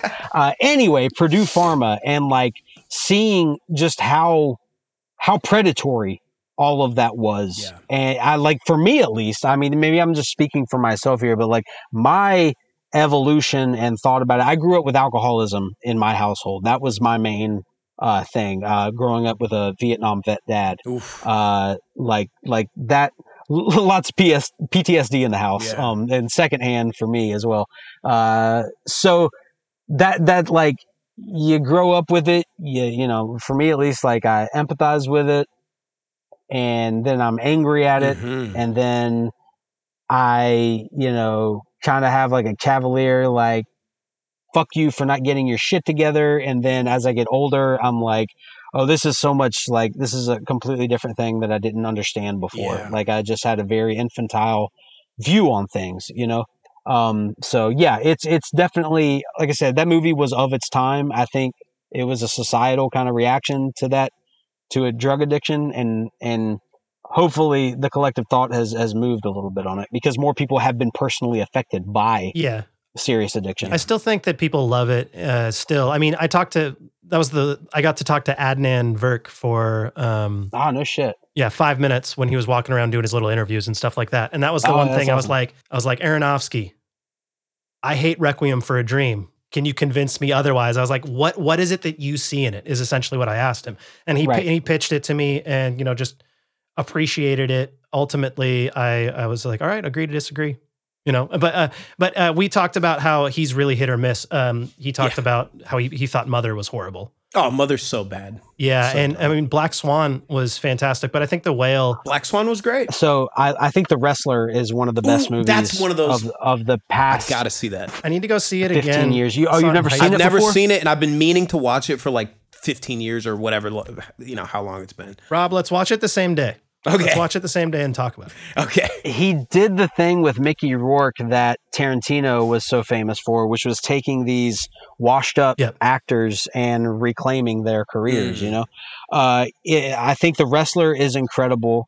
Black Swan, I really like. yeah, it was good. mother once you understand it like there should have been a card at the beginning that says do you know the books of the bible if you do watch this movie if you don't bail get like mayday mayday pull up pull up like get out of this movie. Because watching it with the understanding of this is telling the story of the bible Hmm. f- completely fascinated by it Hmm. completely fascinated by it. Like it's not supposed to be a cohesive story. It, it it stays true to the elements of the bible. And once it recontextualizes like like i don't know if you you guys grew up going to church but like i know all of these stories right Yeah. and you just kind of take them for what they are and you don't think too deeply about them but then once you see them put in a different context and Mhm. delivered in a different way it really makes you go oh none of this shit makes sense and this is wild That's an interesting Like, way to look at it. All right. blowing my this is so fucking weird man Yeah. like people believe all of this shit and like it's just it's it's just a, a completely different way of of thinking about it you That's a really interesting way to look at it. Did you grow up pretty religious? N- not I, I would not say that i was religious but i grew up going to church a lot Okay. Um, I grew up uh, with a grandfather who was a pastor at a church. Um, so it was kind of in my family, and my mom would like take us to church regularly. I would go to Wednesday night youth group, things like that. Mm. I never fully bought into it. So like I never again, that's why I would say I was not particularly religious. Yeah. But I did a lot of the religious stuff. Um, you know, I was in uh, Royal Ambassadors, which is like the Cub Scout Oh, I've never even heard thing of that. in middle school for for church. You had these little blue and yellow vests and you Oh badges and shit God, like that. Church Scouts. So like it, it was just I was you know I I went to Southern Baptist Church. I, I played you know church basketball and shit, Yeah. and had a coach that would show up with like whiskey on his breath, and Oh, I'm hell like, who? I like I would be thinking to myself, I know what I know what you've been up to because I know what my dad smells like when Oh, he is drunk as shit, shit. yeah. You know, like like I was. I think I might have been the only kid that knew what I was smelling, but Mhm. uh, uh, yeah, I, I grew up with a lot of church, Okay. and so there there's like that. That's kind of why I'm digging this midnight mass show Yeah, I could see that for sure. Yeah. is because the angle that they're taking, and I don't want to, I don't want to spoil anything for anybody. The creature, I'll put it at that, or the the the bad, the monster in the yeah, in the, the, big baddie. exactly the angle that they're taking on this, uh, the way that they refer to it, and the connection that they're making to Bible verses Mhm. and descriptions of Mhm. things in the Bible, they're almost taking a this cryptid is a creature from a, the Bible Yeah. approach. I love cryptozoology. It's Me my too. favorite. It's like I love cryptids. Dude, I used to I get love down on that shit. I love that shit. It's my favorite thing in the world to uh, to read about and to read about once thought of extinct animals, uh, thought to be extinct animals, uh, you know, being seen in the wild again. Mhm. Um, we had that with the uh, ivory-billed woodpecker Oh, around here. The pile, I can't remember if it's either that or the pileated woodpecker. Not that it's a cryptid, but basically it was thought to be extinct Yeah. for a long time, Right. and then they got rediscovered in swamps. Uh, I think in like northern Georgia or South Carolina or something. Yeah. So it's just like that that shit it, it just like it lights something up in my brain that I can't exactly describe, but I Well, absolutely it throws down the slightest bit of rope of hope that uh, yeah, yeah. that Rope hope. you know there might be some dinosaur out there or something or some Exactly. Th- There's human, mystery. Yeah, It- exactly.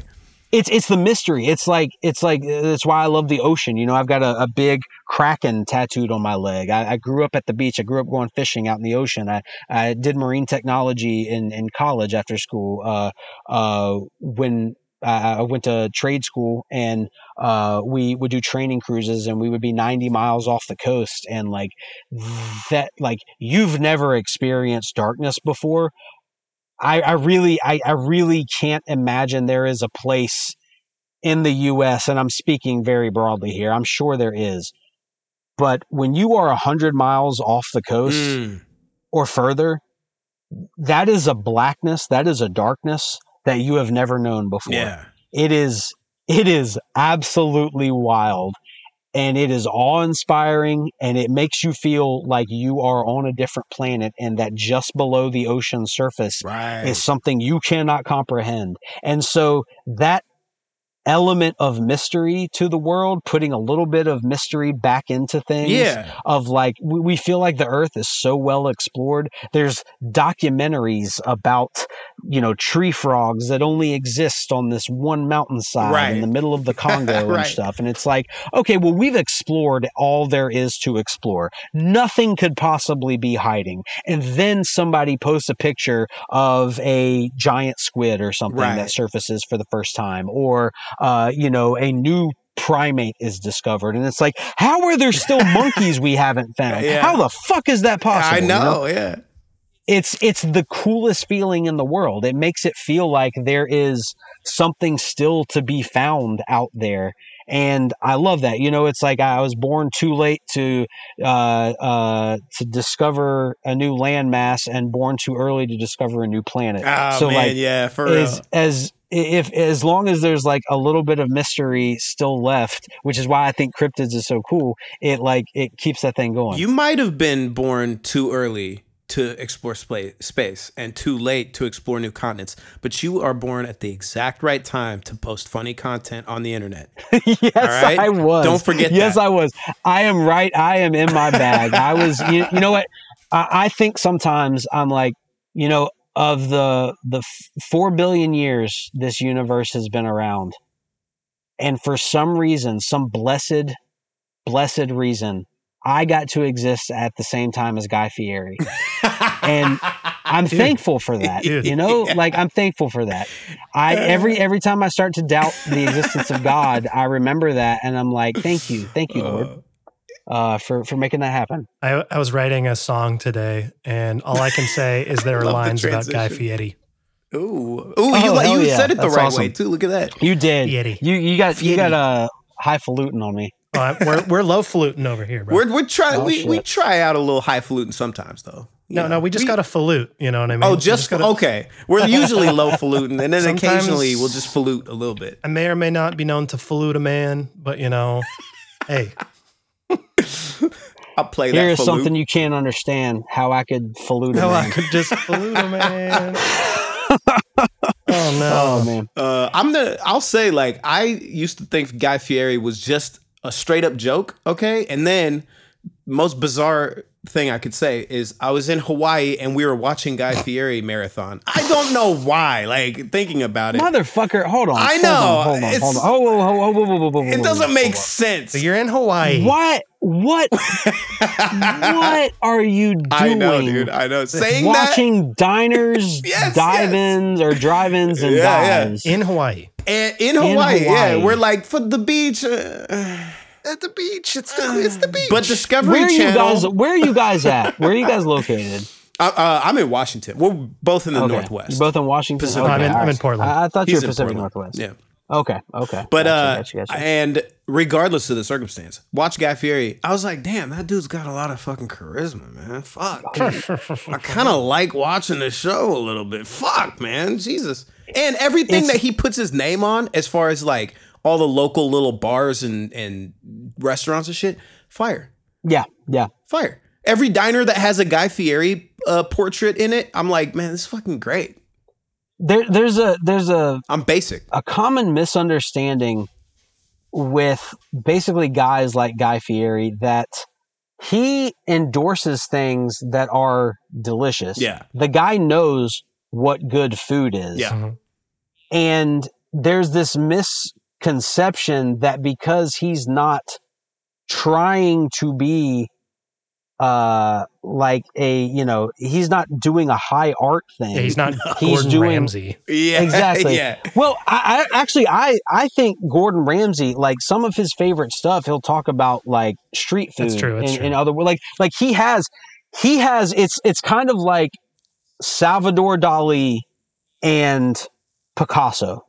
So they both thought that you should paint with the mind of a child, Mm. but Dali thought that you should paint with the mind of a child and the hand of a master. Mm. Picasso thought you should paint with the mind of a child and the hand of a child. So you should execute it in the same way, right? And I'm o- oversimplifying the surrealist movement, so please don't come at me in, in, in the mentions and shit like that if you if you listen to this.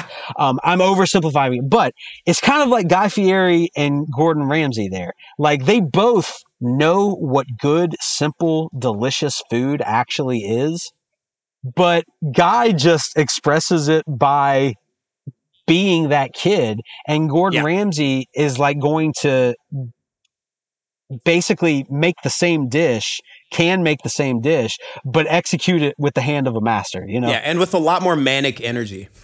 Yeah. yes yeah exactly Gordon exactly Ramsay has the most manic, ang- Yes. anxious behavior. Oh, dude, I've I could not work for that guy. Like after all my experience in kitchens, I can't watch anything with him. Where like I know that he always will break down and like be nice to the person, but it's just like, dude, I'd punch, I'd be punching this guy in the. his his method is to break them down and then build them back up which I'm already uh, broken. is you not can't break me. yeah exactly exactly you're dealing with career uh, back of house staff Yeah, Like, man, th- for real. there's already something internally broken in them already that, So my, my Yeah. parents did that a long time ago, but I do not need you. Yeah, You know yeah. what I'm saying?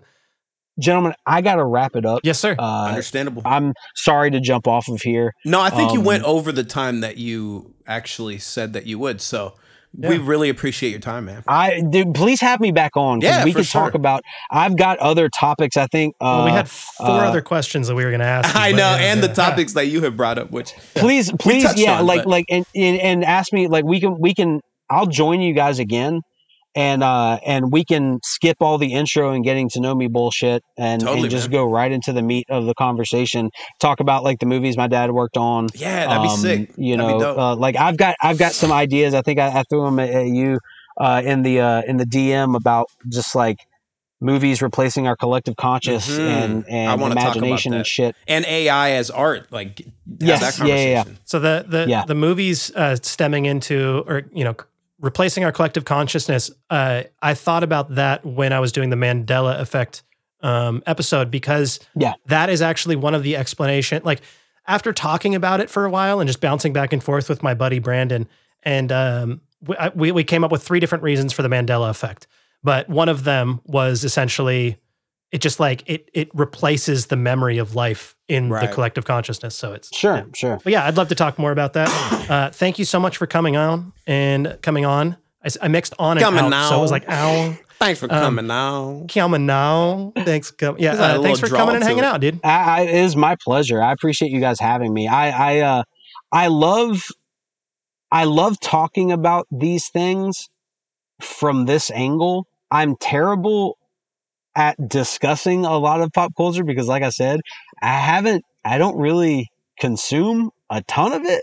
You know, like there's so many, I have so many movie and TV show blind spots, but, but I know enough about the theses and the premises behind Yeah, because you went on IMDb shows- and got all the trivia. exactly because because like as a bored kid Yeah. on the you know like early 2000s internet it was like you know i was like getting into the you know eh, eh, you know my got the godfather poster hanging up or the fight Oh, club yeah. poster hanging up. And so i'm just like going through like the top 50 movies of all time just reading every bit of trivia about the you know behind the scenes shit and symbolism and easter eggs hiding and stuff. So i love discussing all of this shit. Absolutely love it. Hell yeah, fantastic. We'll get you back on soon. please do. Please do. Yeah, thanks for coming on, man. Yeah, have a great night, Yeah. man. Thank you so much. I I appreciate it. I appreciate it. y'all. Go check out Jorts Center. We talk a little bit about this type of stuff. Uh, it's it's a smorgasbord. It's a pro. What was the category on a Jeopardy potpourri? Potpourri. Oh yeah. Uh, it's a, it's a yeah. It's a little bit of absolutely everything. I think similar vibes to what you guys are doing here. Yeah, you guys have a very Um, similar so- similar. Yep. yeah, yeah. Great show. Thanks again for having me on. yeah, course, of course, man. All right, Thank we'll you. see you soon. Alrighty.